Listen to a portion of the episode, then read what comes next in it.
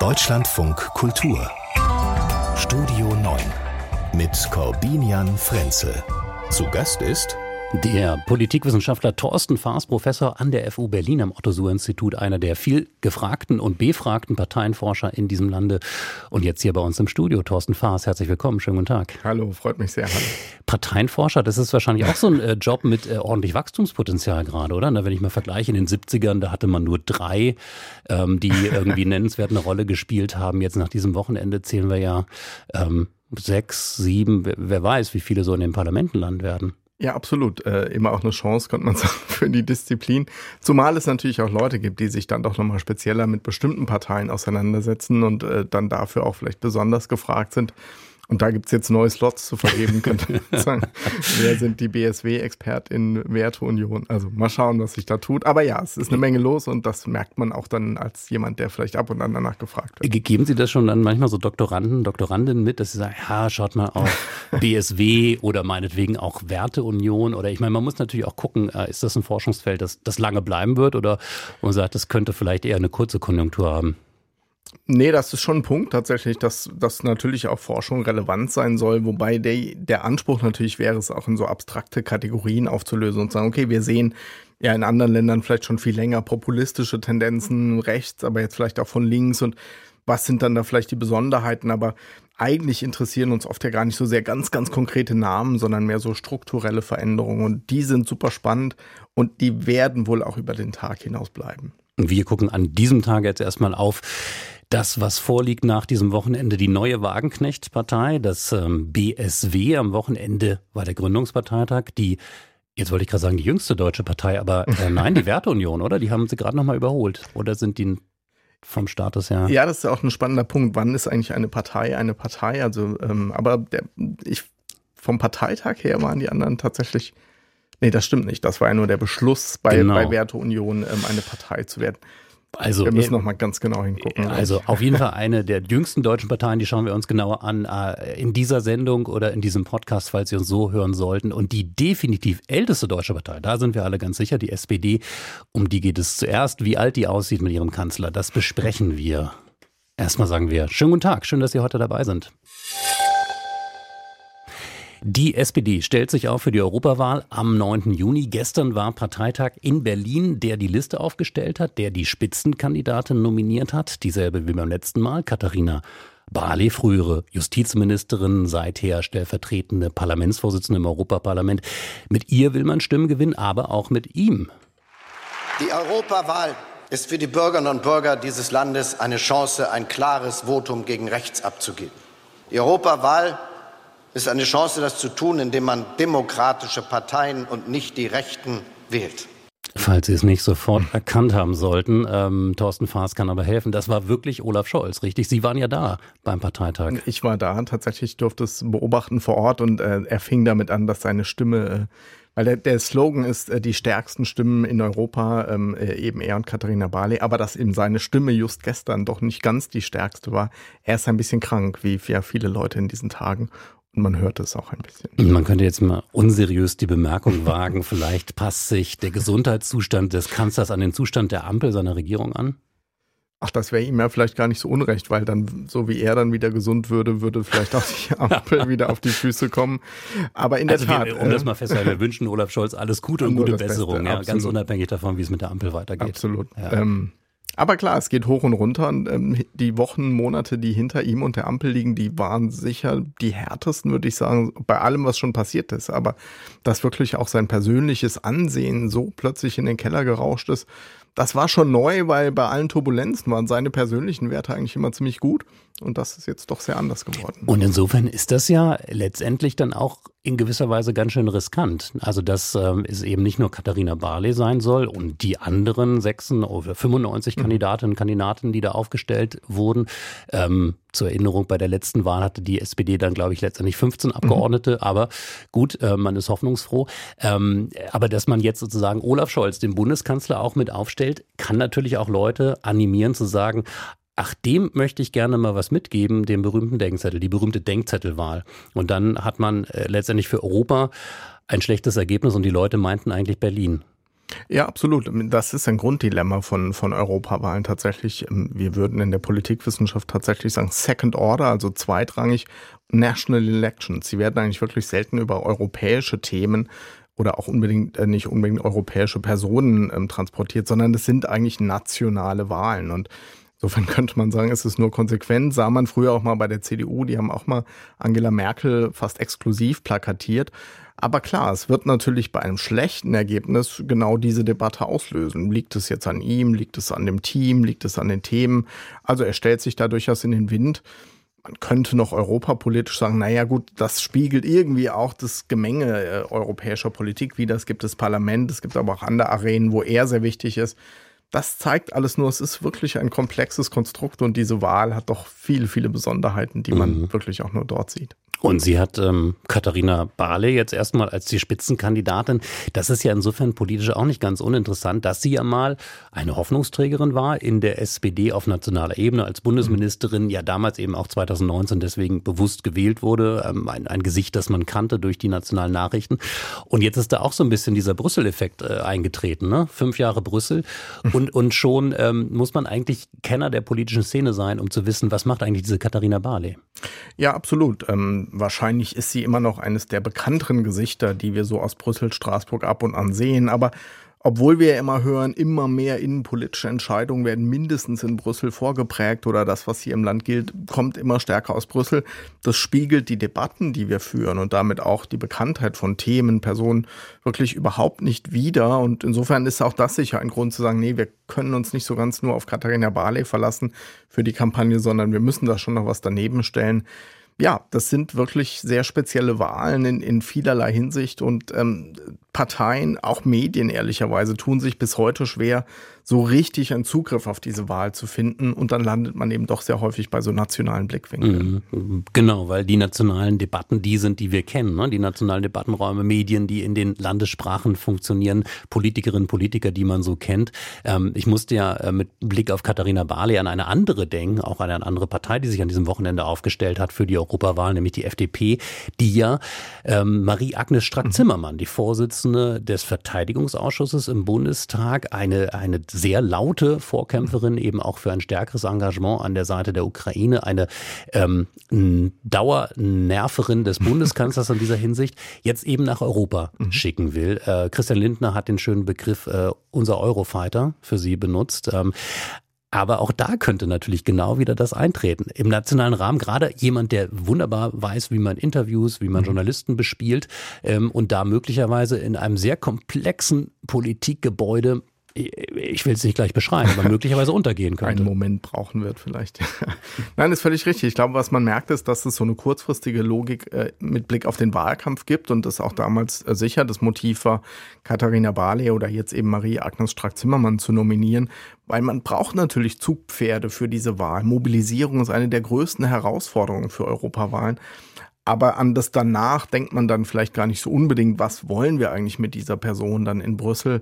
Insofern wird es spannend, auch für Sie persönlich, glaube ich, werden nicht mehr so diesen ganz problemlosen Zugang auch zu sowohl sozialen Netzwerken als auch vielleicht Medien zu bekommen. Brüssel ist weit weg und auch, finde auch das merkt man, die Logik der Berichterstattung ist eine ganz, ganz andere. Da geht es viel weniger um Konflikt, um Politics, also den Prozess, sondern geht viel mehr um wirklich Inhalte, um die da hart gerungen wird. Also das ist schon faszinierend, diese beiden Arenen Brüssel und Berlin dann auch mal im Vergleich sich anzuschauen. Wobei, und da komme ich nochmal zurück auf diese Anfangsaussage, die wir von Olaf Scholz gehört haben, dieser Kampf gegen Rechts, gegen Rechtsradikalismus, der da eben auch ausgefochten werden soll. Wir haben natürlich auch europäische Großwetterlagen, würde ich mal sagen. Ne? Wir hatten das bei der Wahl 2019, die ganz stark im Zeichen des Klimawandels, Kampfes gegen den Klimawandel stand, wovon ja auch die grünen Parteien in Europa fast durch die Bank profitiert haben mit einem sehr guten Ergebnis. Wir hatten damals aber auch schon so eine Reaktion auf das Phänomen Brexit, das Phänomen Donald Trump, also wo ja auch damals die Wahlbeteiligung hochgegangen ist in der Europawahl, in der gesamten Europäischen Union, weil viele Leute offenbar diesen Weckruf empfunden haben, wir müssen da jetzt hingehen. Jetzt frage ich mich, und wenn ich Olaf Scholz höre, wie oft man diese Karte spielen kann. Na, die Zeichen gerade in Deutschland sind, glaube ich, jetzt nochmal andere und auch die Zeiten, wenn man diese Demonstrationen sieht auf den Straßen, ja wirklich Zehntausende, Hunderttausende Leute, die da sind. Und nochmal, wenn man das mit Mobilisierung verbindet, dann könnte diese Europawahl tatsächlich nochmal unter einem anderen Stern stehen. Wobei wir von Juni reden, das sind noch 5 Monate fast. Das ist schon nochmal ein Stück Weg, was da zu gehen ist. Gleichwohl sieht man darin auch so ein bisschen die Asymmetrie dieser Europawahl. Also populistische Kräfte, insbesondere von rechts, tun sich immer recht leicht, gegen dieses Europa, gegen diese Europawahl auch zu agitieren, damit zu mobilisieren und daraus auch parteipolitische Vorteile zu ziehen. Die anderen Parteien tun sich da immer so ein bisschen schwer, weil Positionsunterschiede jetzt mit Blick auf Europa, Demokratie, Rechtsstaat zwischen Union, SPD, Grünen, FDP zu sehen, schwierig, könnte man sagen, vorsichtig formuliert. Das heißt, wie man aus diesem Momentum heraus eigentlich Vorteile für die eigene Partei generieren will, das ist gar nicht so leicht, was man da gestern bei der SPD gehört hat. Wir haben es eben ja auch schon mal ganz kurz angesprochen. Älteste Partei, immer schon der Kampf gegen rechts, wo man merkt, das ist so ein bisschen die Erzählung, wie es der SPD nutzen soll. Aber es ist keine Selbstverständlichkeit. Sagt Thorsten Faas, Politikwissenschaftler an der FU Berlin. Und man könnte ergänzen, zumal da jetzt ja noch jemand anders auftritt. Wir haben es anfangs besprochen, BSW, Bündnis Sahra Wagenknecht. Die hatten auch ja einen Europaparteitag, über den sprechen wir gleich. BSW ist ein Kürzel, das man sich jetzt wirklich merken muss. Das Bündnis Sahra Wagenknecht hatte gestern am Samstag Gründungsparteitag und auch gleichzeitig die Liste für die Europawahl aufgestellt. Da will man ja gleich schon reüssieren.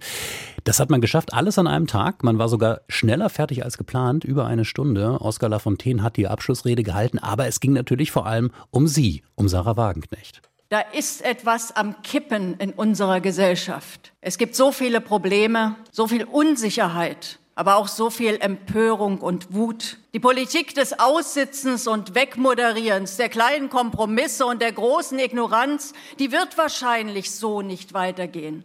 Sahra Wagenknecht hat das gesagt beim Gründungsparteitag ihrer Bewegung, ihres Bündnisses. Thorsten Faas, Sie waren ja, haben wir gerade gehört, bei der SPD auf dem Parteitag. Ich glaube, einer reicht pro Wochenende wahrscheinlich, ne? Zumindest live, ja. Aber haben das auch beobachten können. Wie gut ist Sahra Wagenknecht der Auftakt gelungen? Naja, wenn man 1 Stunde vor der Zeit fertig ist und das bei einer neuen Partei, die sich ja eigentlich erst mal sammeln, finden muss, auch eigentlich erst Organisation lernen muss, dann ist es schon sehr, sehr bemerkenswert an der Stelle tatsächlich, wie gut, wie professionell das tatsächlich alles abgelaufen ist. Und gestern auch mit ein paar Leuten sprechen können, die tatsächlich auf 2 Parteitagen waren, die durchaus sehr angetan waren, auch von der Schlagzahl, wie gut und reibungslos das da alles gelaufen ist.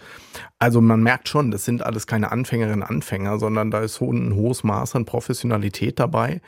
Lafontaine ist gerade angesprochen worden. Ich meine, er hat natürlich ein bewegtes Leben, aber wenn man sich so überlegt, welches Wirken er doch in all den Parteien, in denen er war, jeweils hatte und was er da auch hinterlassen hat, dann ist es schon jemand, der weiß, wie sowas geht.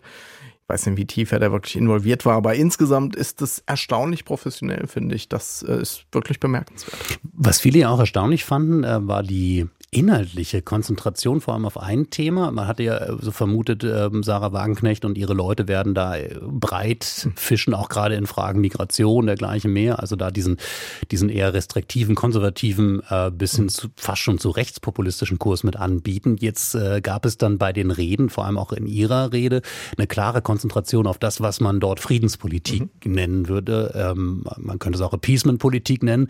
Weniger Migrationsthema. Ist das ein geschickter Move, gerade angesichts der Debatten, auch angesichts der Demonstrationen, die Sie gerade angesprochen haben? Ich glaube ja, wenn wir mal abstrahieren davon, wie man selber zu dem Thema steht, aber dann ist an der Stelle natürlich eine Lücke im Parteiensystem. Es gibt wirklich kein Angebot, kann man sagen, das in so eine Richtung geht, sondern die Unterstützung der Ukraine, und das heißt dann immer auch mit Waffen, ist doch sehr, sehr breit geteilt und insofern nicht, wenn ich kurz einhaken darf, nicht bei der Linken, ne? Also Unterstützung Ukraine ja, aber gerade bei der Waffenfrage. Ist richtig, nee, das, aber sozusagen, wenn man, der zweite Punkt, den ich machen wollte, war, sie verbindet es ja dann auch immer, wir haben es gerade im O-Ton gehört, sozusagen mit diesem Kontrast eben auch zur Ampel, mit dieser Wut, dieser Empörung, also daraus strickt man dort, finde ich, ein interessantes anderes Paket. Und schafft es dadurch einfach auch wirklich ein attraktives, neues, so nicht vorhandenes Angebot zu machen und zu schnüren. Da ist schon ein Potenzial und das sieht man ja auch in Umfragen durchaus, dass da was gehen kann. Ich meine, das bedeutet im Prinzip populistische Stimmung aufnehmen, letztendlich zu Prozenten machen in Wahlen, in Parlamenten zu Sitzen machen. Und dann ist ja die Frage, was passiert dann? Also wir springen jetzt natürlich schon sehr weit nach vorne, aber wir haben ja ein Wahljahr mit vielen Wahlen und auch zumindest mit Blick auf Deutschland mit Fragen, die die Regierungsbildung dann betreffen. Inwieweit also dieser Populismus, der, wenn er bei der AfD landet, dazu führt, dass letztendlich diese Stimmen für Regierungsbildung fehlen, beim BSW vielleicht anders verortet ist? Also ganz konkret gefragt, ist das ein möglicher politischer Partner auch dann für eine CDU in Sachsen, für eine SPD in Thüringen? Also zumindest hat man all diese Ausschlüsse bisher nicht gehört, weder von Sahra Wagenknecht und ihrem Bündnis selber noch von der anderen Seite. Das Spannende am Populismus ist ja, dass der meistens so ein Adjektiv davor braucht und die AfD eben als rechtspopulistische Partei, wo sehr, sehr rechte Positionen mit dem Populismus, also so einem Schimpfen gegen die da oben, einer Elitenverachtung zusammenkommt, ist es bei Sahra Wagenknecht eben eher was dann von links kommt oder wo zumindest die Verortung nicht so ganz klar ist. Und diese Brandmauer, die bezieht sich ja eigentlich auf das Rechte, das Rechtsextreme tatsächlich, gar nicht so sehr auf Regierungskritik. Insofern gibt es da auch nochmal wirklich einen inhaltlichen Unterschied. Und das macht das Projekt auch so spannend, dass man sagen kann, okay, all diese Unzufriedenheit, auch mitunter wirklich offene Verachtung für die Regierung, die gibt es jetzt nicht nur als Angebot gepaart mit sehr, sehr rechten Ideen, sondern mit einem anderen inhaltlichen Politikangebot, eher von links kommt. Und das ist eigentlich jetzt strategisch gesprochen das Interessante, was dann wirklich auch eine neue Position im Parteiensystem besetzt. Wem schadet sie? Also wo wird sie das herholen? Das ist übrigens interessant, dass ich jetzt immer sage sie und damit meine ich nicht die Partei oder vielleicht meine ich doch die Partei oder Sahra Wagenknecht. Vielleicht ganz kurz dazu, das ist ja wirklich auch das Novum in der deutschen Parteiengründungsgeschichte, also zumindest im erfolgreichen Segment, dass etwas so sehr um eine Person herum gemacht wird. Ja, eben, also bis auf den Namen der Partei hingehend. Es gab mal diese Schildpartei, an die sich die Älteren von uns vielleicht noch erinnern in Hamburg, kein Vergleich letztlich in der Dimension. Gnadenlos. Ja, genau. Das, aber spannend an der Stelle, weil es in gewisser Weise Personalisierungslogiken, die wir schon lange sehen, eigentlich vom Kopf auf die Füße stellt und sagt, okay, dann sind wir jetzt konsequent und sagen, der ganze Laden ist rund um eine Person organisiert. Wobei man auch an der Stelle merkt, dass da eine Strategie dahinter steckt. Denn was wir bei der Pressekonferenz, als man sich präsentiert hat, gehört haben, war ja bis zur Bundestagswahl erstmals. Das der Name, sie ist bekannt, also da ist eine Person, da ist ein inhaltliches Paket. Und dann gucken wir mal, wie sich das verstetigen lässt.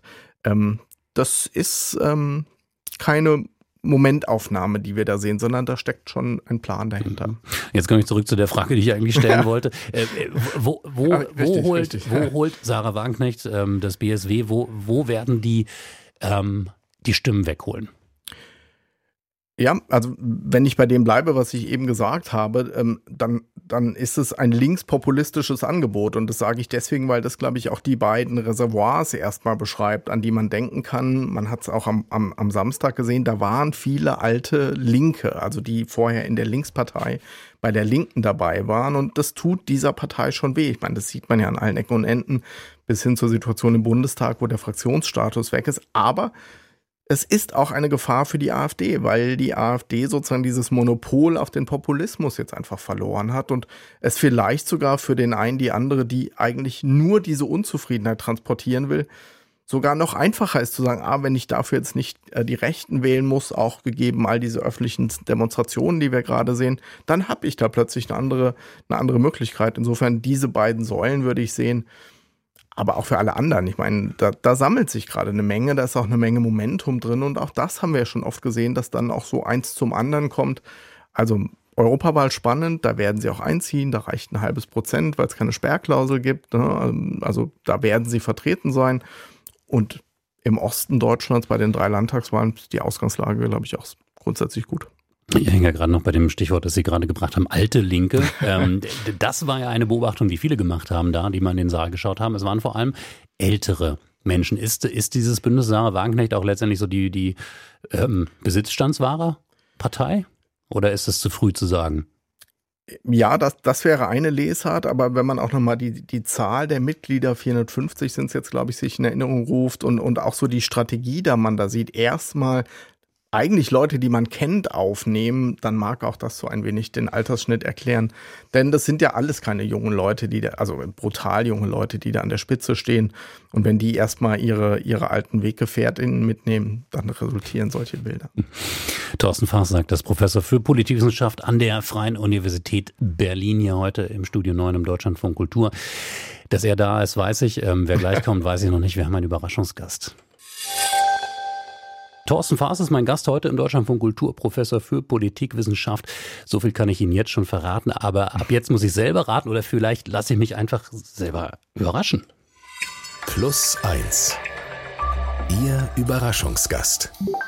Tja, Sie haben mir jemanden mitgebracht, also am Telefon. Braucht es eine Vorrede oder soll ich einfach mal den Regler aufmachen und fragen, wer da ist? Ich glaube, ja. Okay, dann machen wir das. Einen schönen guten Tag, hier ist Korbinian Frenzel vom Deutschlandfunk Kultur. Mit wem spreche ich? Ja, schönen guten Tag, Herr Frenzel. Stefan Bröchler, Landeswahlleiter für Berlin. Hallo, einen schönen guten Tag. Ich grüße Sie. Ich glaube, wir haben auch schon mal miteinander, ich bin mir sicher, wir haben miteinander gesprochen im Umfeld der Berlin-Wahl. Das ist gut möglich. Ja. Da gab es ja einiges zu besprechen, weil es da ja einige Fragen gab, wie man Wahlen so organisiert oder wie man es besser nicht macht. Ja, das ist ja, ich mache ja gerade hier im Grunde ein Intensivpraktikum als Politik- und Verwaltungswissenschaftler. Innerhalb kürzester Zeit, also letztes Jahr hatten wir die Wiederholungswahl zum Abgeordnetenhaus und den Bezirksverordnetenversammlung, dann einen Volksentscheid und jetzt fast ein Jahr darauf halt dann hier die Teilwiederholungswahl zum Deutschen Bundestag. Ja, das ist eine spannende Aufgabe und wichtig. Jetzt, ich frage ja dann auch immer die Gäste, also Thorsten Faas, warum dieser Überraschungsgast? Warum Stefan Bröchler, der Landeswahlleiter für Berlin? Aber ich habe eine gewisse Ahnung, weil das jetzt gerade etwas ist, was Sie auch sehr beschäftigt. Ja, absolut. Also wir kennen uns tatsächlich auch eben genau aus diesen Kontexten schon eine ganze Weile. Und diese Teilwiederholungswahl, die wir jetzt hier in Berlin, einige von uns am 11.2. haben, die ist schon sehr, sehr spannend, auch herausfordernd und nichts, was wir bisher hatten. Und insofern dachte ich, das könnte ja mal ein spannender Blick hier sein in der Sendung. Ja, auf jeden Fall. Ich habe auch diesen Brief bekommen. Ja, das ist ja übrigens interessant. Bis ich diesen Brief bekam, war mir gar nicht klar, wohne ich hier in Berlin in einem Wahlkreis, der auch nochmal, oder einem Wahlbezirk, ist ja der richtige Ausdruck, glaube ich, ne, der nochmal nachwählen muss ich. Herr Bröchler, darf ich mal fragen, wie viele Berlinerinnen und Berliner sollen denn nachwählen? Also erstmal hoffe ich, dass Sie keinen blauen Brief bekommen haben, Herr Frenzel. Was hieße das? Ja, das hieße, dass die Versetzung gefährdet ist. Ach so, nein. Ich dachte, Sie haben das auch im Petto, dass man falsch gewählt hat beim ersten Mal oder so oder besonders auffällig war. Aber das wissen Sie ja so genau dann glücklicherweise nicht. Genau, also es ist in der Tat, wir haben ungefähr rund 550.000 Berlinerinnen und Berliner, die wahlberechtigt sind und die dann auch die Wahlbenachrichtigung dann erhalten haben. Und bis dato, toi, toi, toi, sind wir im Zeitplan und läuft das auch gut. Ne? Es ist halt, wie Sie auch sagten, es ist halt eine besondere Wahl, nicht nur, weil es eine Wiederholungswahl ist, das hatten wir ja schon sozusagen Déjà-vu im letzten Jahr, sondern eben auch zum Deutschen Bundestag. Und da, denke ich, muss man nochmal unterstreichen, ohne eine ordnungsgemäße Wahl ist in der Demokratie alles nichts, denn wir autorisieren ja alle staatliche Gewalt, im Unterschied zur Monarchie, die haben ja Gottesgnadentum, oder zu einer Militärjunta, die haben ihre Maschinenpistolen. Nicht? Und das ist natürlich sozusagen ein ganz wichtiges Fund, weshalb es auch so wichtig ist, dass viele dann am 11. Februar tatsächlich von ihrem Wahlrecht Gebrauch machen.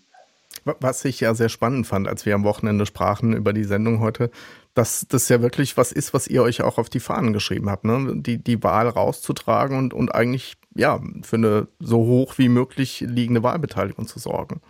Ja, das ist ein ganz wichtiger Punkt. Das hat es eigentlich im Rollenrepertoire des Landeswahlleiters im Bund auch noch nie gegeben, dass ein Landeswahlleiter sagt, bitte geht wählen. Aber es ist tatsächlich ein Punkt, der mir sehr am Herzen liegt. Die Wahlbeteiligung sozusagen, ich sag mal, und das ist jetzt sehr ambitioniert. Ich weiß, wie bei der Wiederholungswahl letztes Jahr, um die um die 60% hinzubekommen. Da müssen wir uns noch anstrengen. Aber ich habe eine Reihe von Videos jetzt mit bekannten Persönlichkeiten aus Berlin gedreht. Hat mich total gefreut. Wir haben tolle Rückmeldungen bekommen. Max Tschollek, der Schriftsteller, Oliver Rehse vom Berliner Ensemble, Lea Streisand, den Generaldirektor des Naturkundemuseums, Johannes Vogel.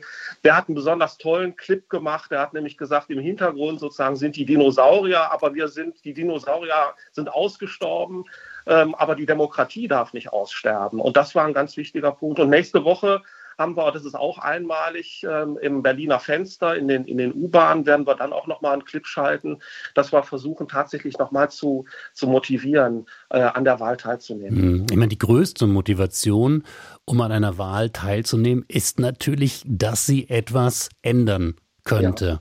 Ja. Und das ist jetzt die ganz große Frage bei dieser Wahl. Wird sie denn realistischerweise überhaupt irgendetwas ändern können im Sinne von Verschiebung von Mehrheitsverhältnissen? Also was ich schon gelernt habe, die Linke hatte ja große Sorge, dass wenn beispielsweise in Wahlbezirken, wo sie dann auch viele Stimmen hatte, für ihre Direktmandate neu gewählt werden müsste, dass sie dann möglicherweise ein oder auch vielleicht sogar zwei Direktmandate verlieren könnte. Das hätte dann ganz massive Konsequenzen gehabt, weil sie dann nämlich diese Grundmandatsklausel nicht geschafft hätte. Sprich, die gesamte Linke wäre aus dem Bundestag verschwunden. Das zum Beispiel ist ja nicht drin. Ich weiß gar nicht, an wen diese Frage jetzt besser geht, an den Parteienforscher oder auch an den Wahlleiter, ob diese Wahl jetzt, sagen wir mal, wirklich mit Blick auf den Bundestag nochmal Verschiebung bringen kann. Thorsten, möchtest du? Sehr gerne. Also das Szenario stellt sich tatsächlich nicht, weil die beiden Wahlkreise nur in einem so geringen Maße von der Wiederwahl betroffen sind, von der Teilwiederholungswahl, dass die beiden Direktmandate der Linken, Gesine Lötzsch und Gregor Gysi, mathematisch absolut safe sind. Pankow ist wahrscheinlich der Bezirk, der am stärksten betroffen ist, wo fast flächendeckend neu gewählt wird. Da ist dann schon spannend, wer vertritt denn diesen Wahlkreis zukünftig?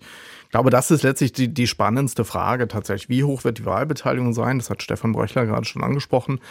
Das ist nicht ganz trivial, weil daran natürlich geknüpft ist, wie viele Abgeordnete für Berlin eigentlich im Deutschen Bundestag sind. Wenn das dramatisch zurückgehen würde, hätte das durchaus Konsequenz. Aber sonst, wer vertritt eigentlich die Wahlkreise?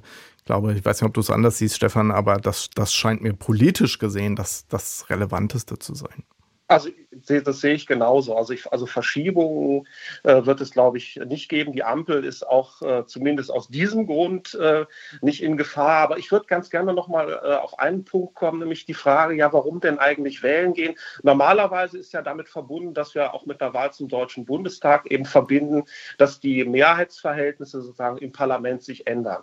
Bei der Teilwiederholungswahl gibt es aber, glaube ich, ein zusätzliches Argument, was für Teilwiederholungswahlen eben nochmal wichtig ist, nämlich, dass wir eine Wahl, bei der das Bundesverfassungsgericht gesagt hat, in 555 Wahlbezirken ist die Wahl ungültig, dass wir quasi diesen Schaden, der dort entstanden ist, dass wir den helfen können, ganz wesentlich zu reparieren. Also, dass wir quasi hier wieder eine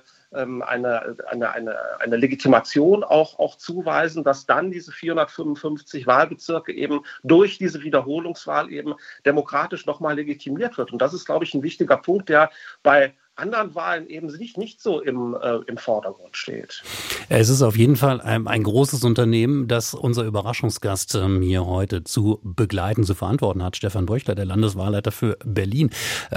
Thorsten Faas, ganz herzlichen Dank erstens für diese Überraschung. Herr Bröchler, ganz herzlichen Dank für Ihre Zeit. Und ich hoffe, dass Sie dieses Ziel erreichen, eine hohe Wahlbeteiligung da zu erzielen. Und jetzt fühle ich mich natürlich doppelt verpflichtet, dann am 11. Februar hinzugehen. Aber ich hatte es ohnehin vor. Ich habe ja schon, ich konnte mir das nicht ersparen, als der Brief kam, musste ich einen Post absetzen mit dem Foto dieses Briefes und sagt, in Berlin darf man einfach jedes Jahr wählen. Was für ein Fest der Demokratie. Herr Bröchler, ganz herzlichen Dank für Ihre Zeit. Okay, danke. Tschüss. Tschüss. Ciao. Der Streik ist vorbei auf deutschen Schienen, vorzeitig sogar, weil die Gewerkschaft der Lokführer und die Deutsche Bahn wieder an den Verhandlungstisch zurückkehren. Eine Einigung des Wochenendes. Bis zum 3. März wird es keine Streiks geben. Können Sie sich schon mal anstreichen im Kalender. Ich könnte jetzt aber auch sagen, der Streik geht wahrscheinlich gerade erst los. Im Nahverkehr, es wird eine Pressekonferenz geben, heute Nachmittag 15 Uhr von Verdi zu Arbeitskämpfen im deutschen Nahverkehr. Und RBB und BZ, Berliner Zeitung, sagen uns jetzt schon, in Berlin bei der BVG soll wohl schon am Freitag gestreikt werden. Thorsten Faas, ist man als Student eigentlich bei Ihnen entschuldigt, wenn gestreikt wird? Wir haben tatsächlich Lösungen gefunden, weil wir mitunter auch Studierende haben. Das sind so ein bisschen pandemiebedingte Nachwirkungen, die gar nicht mehr unbedingt alle in Berlin wohnen und die dann sagen, ich komme nicht nach Berlin, was soll ich machen? Dann sind wir so ein bisschen, wir sind ja geübt, in die Videoschalten zurückgefallen. Mhm. Aber natürlich, darauf muss man schon Rücksicht nehmen. Uni, Schule, ich glaube, ja, da gab es auch eine recht hohe Toleranz, war so mein Eindruck, wie man mit diesen doch massiven Auswirkungen bereit war, umzugehen. Ja, das ist ja eine Beobachtung, die vielfach gemacht wird, ne? Dass die Deutschen insgesamt relativ entspannt auf diesen Streik reagieren. Gilt jetzt vielleicht nicht unbedingt für die Politik. Da gab es viele Ansagen in dem Sinne, das ist jetzt langsam nicht mehr angemessen. Das ging meistens an die Adresse der GDL, weil das nun mal die Gewerkschaft ist, die den Streik auslöst. Ich weiß auch nicht, ob das immer fair ist und das zeigt ja letztendlich auch die Schwierigkeit. Was ist eigentlich ein angemessener Streik? Was ist ein unangemessener Streik? Dazu gibt es keine Regelung? Kann es keine Regelung geben oder könnte es die geben? Naja, vorstellbar wäre es natürlich schon. Also ne, ein Generalstreik zum Beispiel, den darf es ja in Deutschland nicht geben, sondern es muss tatsächlich immer in bestimmten Kontexten stattfinden. Aber so diese Rufe, man müsse das regulieren, das ist einerseits nachvollziehbar, auf der anderen Seite so die Idee, dass die Tarifpartner, ArbeitgeberInnen, ArbeitnehmerInnen, dass die solche Dinge eben doch selber verhandeln und das in der Regel ja auch sehr gut hinkriegen, das ist schon eine sehr fundamentale Säule in diesem Bereich. Man hat es beim Mindestlohn so ein wenig gemerkt, wo daran ja durchaus gerüttelt worden ist und man gesagt hat, nee, aber da unten gibt es eine Untergrenze, die gilt jetzt für alle. Also das sind eigentlich Traditionen, die sich auch so bewährt haben und die auch, glaube ich, diesen einen Streik jetzt überstehen werden. Ja, wenn es der eine ist und bleibt, das ist natürlich die Frage. Aber weil Sie es sagt, mit dem Mindestlohn, da hat man ja im Prinzip eine Expertenkommission eingesetzt, die das dann festlegt. Manchmal mit kleiner Hilfe der Politik, die noch extra Wünsche hat. Aber im Grunde ist es eine Expertenkommission. Und diese Frage steht jetzt auch so ein bisschen im Debattenraum. Also könnte man zum Beispiel auch sowas wie eine Schlichtungspflicht einführen. Ich spiele mal ein, was Lena Rutkowski uns dazu gesagt hat, Professorin für Arbeitsrecht an der Uni Gießen. Man müsste dann schauen, welche genaue Ausgestaltung die Politik sich so vornimmt. Also was man zum Beispiel nicht machen könnte, wäre eine Zwangsschlichtung, wo also ein staatlicher Schlichter etwa den Parteien vorgibt, wie sie sich zu einigen haben. Das ginge nicht. Andere Beschränkungen, die so in der politischen Diskussion stehen, zum Beispiel eine Ankündigungspflicht, Schlichtungsverpflichtung, die gingen schon. Also die Zwangsschlichtung heißt nicht, es ist obligatorisch zunächst einmal in eine Schlichtung zu gehen, die Schlichtung zu versuchen und erst wenn die gescheitert ist, darf gestreikt werden. Da hätte ich verfassungsrechtlich jetzt keine Bedenken.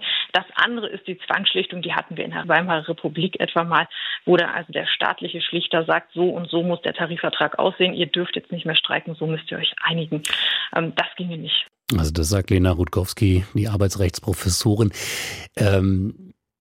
Meinen Sie, dass das etwas sein könnte, was man zumindest mal in Erwägung zieht? Also wir haben ja gehört, verfassungsrechtliche Bedenken, wenn man ihnen vorlegt, das Ergebnis müsst ihr akzeptieren. Aber die Verpflichtung, sich an einen Tisch zu setzen, daran hakt es ja gerade auch zwischen GDL und Bahn gehakt. Daran hat es gehakt tatsächlich, weil jetzt will man ja doch wieder miteinander sprechen. Die Frage ist, glaube ich, so ein wenig, kann man Lösungen finden, die dann tatsächlich auch für alle Branchen einschlägig sind? Ich meine, das ist ja auch das sehr, sehr Besondere bei diesem Streik, den wir da sehen. Die GDL, wir haben es neulich auch bei den Landwirten gemerkt, es gibt einfach Gruppen, die unglaublich gut organisiert sind und die dann auch, wenn sie diese Organisationskraft auf die Straße bringen, einfach eine sehr große Sichtbarkeit und Wirksamkeit haben. Fluglotsen sind zum Beispiel, Lokführer. Das ist ganz was anderes als vielleicht Pflegekräfte, um mal ein Kontrastbeispiel zu nennen. Wenn die streiken, fährt halt kein Zug. Das gibt ihnen schon eine sehr, sehr besondere Situation und ich glaube, das macht diese Streiks dann auch so besonders, dass sie eben diese wahnsinnigen Auswirkungen haben, wahnsinnig im Sinne von sehr, sehr breit gestreut. Und daher kommen dann auch so diese Rufe, dem muss man was entgegenstellen. Aber ob jetzt so eine One-Size-Fits-All, wir finden eine gesetzliche Regel, die auf alles zutrifft, wirklich sinnvoll wäre, ich würde da ein kleines Fragezeichen dran machen. Wir können für heute erstmal festhalten, die Bahn rollt wieder, die U-Bahn vielleicht bald nicht mehr. Eine Nachricht haben wir noch. Die Berlin, aber auch alle Berlin-Besucherinnen und Besucher oder auch die Zuschauer der Serie KaDeWe erstmal aufhorchen lassen dürfte. Das KaDeWe steht vor der Insolvenz oder hat sie zumindest angemeldet, offenbar als Folge der Insolvenz der Signa-Gruppe, die eben stark mit drinsteckt im KaDeWe. Thorsten Faas ist vielleicht noch mehr betroffen als viele andere. Sie wohnen ja direkt um die Ecke. Und jetzt frage ich mich natürlich, wo machen Sie dann künftig Ihre Einkäufe? Ja, ich muss hart nachdenken tatsächlich. Meine Klamotten kaufe ich tendenziell woanders. Was aber sehr nett ist tatsächlich, ist diese ja doch legendäre Etage, wo es Essen aus aller Welt gibt. Mhm. Und ich glaube, das würde ich tatsächlich vermissen, weil dort mal so ein bisschen rumzulaufen, finde ich mitunter sehr inspirierend. Ich glaube, wir können es im Konjunktiv belassen, das KaDeWe. Ich vermute, es wird es immer geben. Es selber läuft auch gut. 800 Millionen Euro Umsatz im letzten Jahr. Ich weiß jetzt nicht genau, was der Gewinn ist, aber ich glaube, aus 800 Millionen Euro Umsatz kann man auch einen gewissen Gewinn erwirtschaften. Sollte möglich sein. Ist jetzt wahrscheinlich vor allem erstmal eine Formalie, aber hat aufhorchen lassen. Thorsten Faas, dann wollen wir das weiter beobachten und natürlich auch die deutsche Parteienlandschaft. Ich glaube, das ist noch näher Ihrem Fachgebiet. Für heute sage ich auf jeden Fall ganz herzlichen Dank, dass Sie hier waren. Es war ein großes Vergnügen, immer gerne. Mir auch. Tschüss.